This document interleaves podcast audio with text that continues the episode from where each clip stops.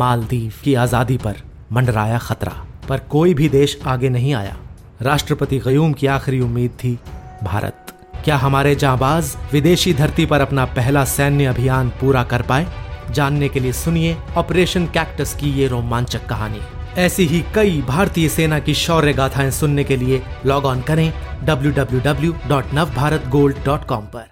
नमस्कार, ये 17 अगस्त है और आप सुन रहे हैं डेली न्यूज़ कास्ट पेश है खास खबरें।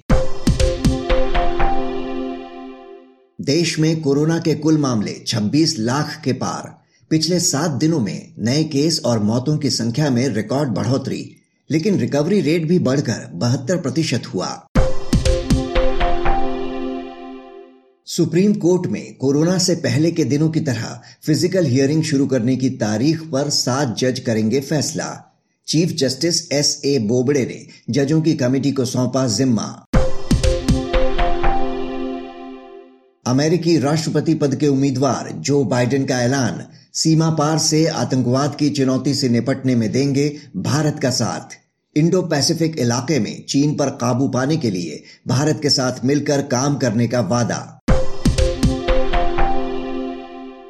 कांग्रेस सांसद राहुल गांधी का आरोप, इंडिया में फेसबुक और व्हाट्सएप को कंट्रोल कर रहे बीजेपी और आरएसएस अमेरिकी मीडिया रिपोर्ट का दिया हवाला, कहा, संसद की संयुक्त समिति करे जाँच। केंद्रीय मंत्री रविशंकर प्रसाद ने आरोप खारिज किए। राजस्थान में कांग्रेस ने अविनाश पांडे की जगह अजय माकन को बनाया इंचार्ज।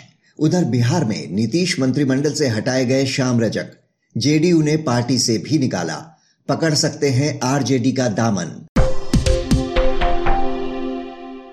साल भर बाद जम्मू कश्मीर के दो जिलों में 4G इंटरनेट सेवा बहाल। गांधरबल और उधमपुर जिलों में 8 सितंबर तक के लिए शुरू की गई सेवा। आज का सबसे बड़ा न्यूज़ पॉइंट है नेशनल कैडेट स्कोर के बड़े पैमाने पर विस्तार की योजना। पूरी तस्वीर समझने के लिए हम बात करते हैं retired lieutenant general Vinod Bhatia से, जो director general of military operations रह चुके हैं। प्रधानमंत्री नरेंद्र मोदी के एनसीसी के विस्तार की घोषणा के बाद रक्षा मंत्री राजनाथ सिंह ने 173 बॉर्डर और कोस्टल जिलों में एनसीसी के एक्सपेंशन के प्रस्ताव को मंजूरी दे दी। इन जिलों में 1000 स्कूल कॉलेजों की पहचान कर ली गई है। जहाँ एक लाख नए कैडेट्स को संगठन में शामिल किया जाएगा, जिनमें एक तिहाई लड़कियाँ होंगी। विनोद भाटिया जी, सबसे पहले तो आपसे यही जानना चाहेंगे कि एनसीसी के इस विस्तार की ज़रूरत क्यों पड़ी और बॉर्डर व तटीय ज़िले ही क्यों चिन्हित किए गए हैं इसके लिए। इसमें दो चीज़ें हैं दो बातें हैं इसमें। एक तो जो एनसीसी कैडेट्स होते हैं उनमें एक अनुशासन आ जाता है उनकी ट्रेनिंग होती है। बेसिक मिलिट्री ट्रेनिंग तो नहीं होती है लेकिन उससे एक दर्जा कम होती है। लेकिन जो डिसिप्लिन और जो अवेयरनेस आ जाती है उनमें और वो बेसिक उनको अच्छे सिटीजन बनाती है हमारे देश के। उनको बताती है कि सुरक्षा क्या है सुरक्षा नीति क्या है उनको पता लगता है। और खासतौर से हमारे बॉर्डर एरिया में जब इनको ये अपॉर्चुनिटी मिलेगी इसमें दो फ़ायदे होंगे। एक तो ये बॉर्डर एरिया में हमारा निरीक्षण ठीक होगा, उसमें हमारी सिक्योरिटी ठीक होगी, क्योंकि उनको अवेयरनेस होगी कि क्या चाहिए, क्या नहीं चाहिए। और दूसरी बात ये है, हमारे बॉर्डर एरिया से इनको एनकरेजमेंट मिलेगी आके फौज को ज्वाइन करने के लिए। और एनसीसी जो है बहुत ही इंपॉर्टेंट है। इसको अभी बढ़ाया जा रहा है। पहले पंद्रह लाख के एनसीसी स्टूडेंट्स होते हैं एक साल में। ये अभी धीरे धीरे बढ़ा के पच्चीस से तीस लाख होना चाहिए। क्योंकि एनसीसी से हमारे देश में जो नेशनल भावना है, वो बढ़ती है और एक मिलिट्री ट्रेनिंग को जो मिलती है, ये आगे जाके ये हमारे गाँव में, हमारे कोस्टल एरियाज़ में, हमारे बॉर्डर एरियाज़ में, ये वहाँ पर जाके सबको आगे जाके उनको फैला सकते हैं। अभी तक एनसीसी में कैडेट्स के लिए सोशल सर्विस अनुशासन और एडवेंचर ट्रेनिंग पर ज़ोर रहता था। पर क्या अब इन नए कैडेट्स को कोई खास तरह की ट्रेनिंग दी जाएगी? क्या उन्हें डिजास्टर मैनेजमेंट के साथ ही कोई और बड़ी चुनौती के लिए के लिए भी तैयार करने की तैयारी है? हाँ जी, ये ज़रूरी बात है कि जब इनको ट्रेनिंग दी जाती है, उसमें अनुशासन के साथ साथ इनको बाकी मिलिट्री ट्रेनिंग भी देते हैं उनको।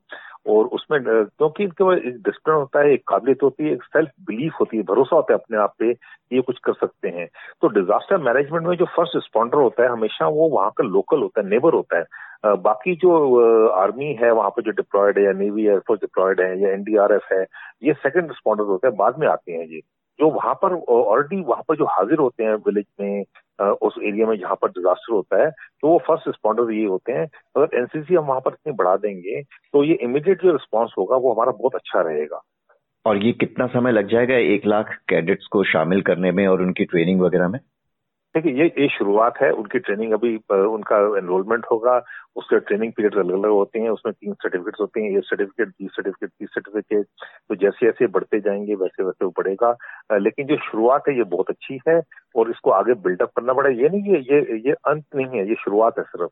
तो अभी जो शुरुआत है, हमें उसको देखना चाहिए उसके आगे जो है, उसको बिल्डअप करेंगे, ये काबिलियत बढ़ाएँगे हम और ये हमारे देख के इससे इतना फ़ायदा होने वाला है देख के, क्योंकि जो मोटिवेशन लेवल्स होंगे वहाँ पर इनके, जो स्कूल्स और कॉलेजेस होंगे वहाँ पर उनको देखिए उनमें बदलाव देखिएगा आप। आप साल एक रुक जाइए, वहाँ पर जाके अगर आप देखेंगे तो बहुत बदलाव आएगा इससे ये बहुत ही अच्छा कदम जो लिया है। इसमें सभी का फ़ायदा है यूथ का फ़ायदा है और देश का फ़ायदा है और बॉर्डर एरियाज़ के डेवलपमेंट का फ़ायदा है। क्योंकि बॉर्डर एरियाज़ में, क्योंकि इनके साथ साथ इनको एजुकेशन भी है हेल्थ भी है। और बाकी जो डिसिप्लिन है, वो बहुत ज़रूरी है। और एक जो हमारे देश के प्रति जो फीलिंग है, वो ऑलरेडी इनमें है। ये नहीं कहता कि ये है है। लेकिन उसको एक दिशा देंगे, उसको डायरेक्शन देंगे तो ये बहुत ज़रूरी है। कई देशों में कुछ समय के लिए आर्मी की ट्रेनिंग ज़रूरी होती है। हमारे यहाँ भी बीच में ऐसी खबरें आई थी कि इंडियन आर्मी आम लोगों को तीन साल के लिए सेना ज्वाइन करने के प्रस्ताव पर विचार कर रही है कि उनको सेना ज्वाइन कराई जाए। हालाँकि वो कंपलसरी नहीं था, बल्कि युवा अपनी इच्छा अनुसार अप्लाई कर सकते थे अगर कोई वैकेंसी निकलती तो। क्या आपको लगता है कि अब समय आ गया है इस बारे में गंभीरता से सोचा जाना चाहिए? हाँ जी इसमें एक तो कंस्क्रिप्शन होती है, बहुत सारे देशों में कंस्क्रिप्शन है, जैसे चाइना में कंस्क्रिप्शन है, लेकिन हमारे देश में कंस्क्रिप्शन नहीं है, हमारी जो है आर्म फोर्सेज है लार्जेस्ट वॉल्ट्री फोर्स है पूरी दुनिया में, और बहुत प्रोफेशनल फोर्स है जो अभी प्रपोजल था, जो प्रोजेक्ट था, वो एक टूर ऑफ़ ड्यूटी का था, कि यहाँ पर तीन साल के लिए एक पायलट प्रोजेक्ट शुरू करेंगे यहाँ पर सौ यूथ जो है, फौज में आएँगे, तीन साल नौकरी करेंगे और वो फिर उसके बाद वापस जाके पूरे देश सेवा में लग जाएँगे इंडस्ट्री में लग जाएँगे। तो जो फौज में सीखेंगे, वो वहाँ बाहर जाके अप्लाई कर सकते हैं वो। ये देखा गया है कि जो फौजी बाहर जाते हैं, वो काफ़ी कंट्रीब्यूट करते हैं देश के लिए इंडस्ट्री के लिए, जिस फ़ील्ड में जाते हैं, जिस डोमेन में जाते हैं, उसमें उनका हमेशा भागीदारी काफ़ी होती है। तो इसलिए ये पायलट प्रोजेक्ट शुरू किया गया गया है। लेकिन इसको हमें ध्यान से देखना पड़ेगा, क्योंकि जब ये आएँगे जो हमारी फौज है, उसकी जो इतिहास है, उसकी जो वैल्यू सिस्टम है उसमें फ़र्क नहीं पड़ना चाहिए। ये नहीं होना चाहिए कि लोग आए और फौज का फ़ायदा उठा के बाहर जाएँ तो वो गलत हो जाएगा। तो इसको ध्यान से करना पड़ेगा, ये कदम ध्यान से लेना पड़ेगा। लेकिन हमारे देश में इतने वॉलंटियर्स हैं एक रिक्रूटमेंट वैकेंसी के लिए हमारे पास एक एक हज़ार दो दो हज़ार लोग आते हैं। तो हमारे हमारे सब्सक्रिप्शन नहीं है। ये एक टूर ऑफ़ ड्यूटी है। ये एक नया कंसेप्ट है और हम देखते हैं इसको आगे जाके कैसे इसको बढ़ावा दिया जाएगा। तो जिस तरह से एनसीसी का एक्सपेंशन किया गया है क्या वो इसी और बढ़ता कदम लग रहा है? ये एनसीसी से थोड़ा अलग है ये। इसमें सौ हम सिलेक्ट करेंगे एट ऑफिसर लेवल सिलेक्ट करेंगे इनको। ये हम्म। तीन साल जो है फौज में रहेंगे फौज की ड्यूटी करेंगे। और फौज का जो तरीका है जो डिसिप्लिन है कमिटमेंट है, और जो इफेक्टिवनेस है, उसको लेके जो ये बाहर जाएँगे तो ये देश की सेवा के लिए, देश की नेशन बिल्डिंग के लिए कंट्रीब्यूट करें। चाहे वो गवर्नमेंट सर्विस में जाएँ इंडस्ट्री में जाएँ साइंटिफिक कॉलेज में जाएँ, चाहे वो अकेडमी में जाएँ कॉलेजेस में जाएँ, कहीं भी जाएँ तो ये एक एक्सपेरिमेंट जो करा जा रहा है पायलट प्रोजेक्ट करा जा रहा है, इसको फिर रिव्यू करा जाएगा।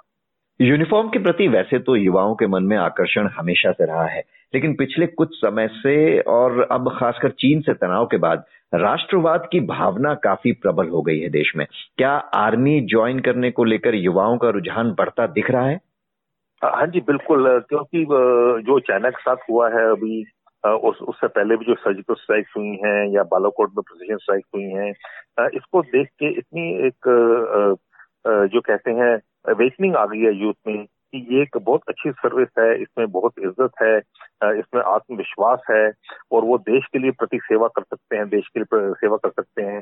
तो ये एक मोटिवेशन फैक्टर्स हैं जहाँ पर हमारे यूथ जो फीलिंग्स हैं उनकी। वो आना चाहते हैं फौज में फौज में नौकरी करना चाहते हैं, देश की सेवा करना चाहते हैं तो एक भाव जो है, देशभक्ति का भाव जो है, वो बढ़ गया है। उसका कोई शक नहीं होना चाहिए हमको। ये काफ़ी हद तक बढ़ गया। पहले भी था, ये नहीं कहता पहले नहीं था पहले भी था, लेकिन अभी जो है, ये देशभक्ति भाव जो है, ये बढ़ गया है और इसकी ज़रूरत भी है। क्योंकि तो जो चाइना में चाइना के बॉर्डर पर हो रहा है या पाकिस्तान के बॉर्डर पर हो रहा है, हमारी नेशनल सिक्योरिटी जो है, बहुत इंपॉर्टेंट हो गई है। और इसकी वजह से मैं ये सोचता हूँ कि जो हमारे यूथ हैं वो काफ़ी इसको एम्प्लॉयमेंट करेंगे। अगर आप देखें जम्मू एंड कश्मीर में जहाँ पर लोग बोलते हैं कि वहाँ पर लोग जो हैं वो ये चाहते हैं वो चाहते हैं वहाँ पर हमारे पचास हज़ार एप्लीकेंट्स हैं जो फौज ज्वाइन करना चाहते हैं और सिर्फ़ दो हज़ार वैकेंसी है वहाँ पर। तो ये देख लीजिए आपकी वहाँ पर भी कितना भाव है फौज ज्वाइन करने के लिए।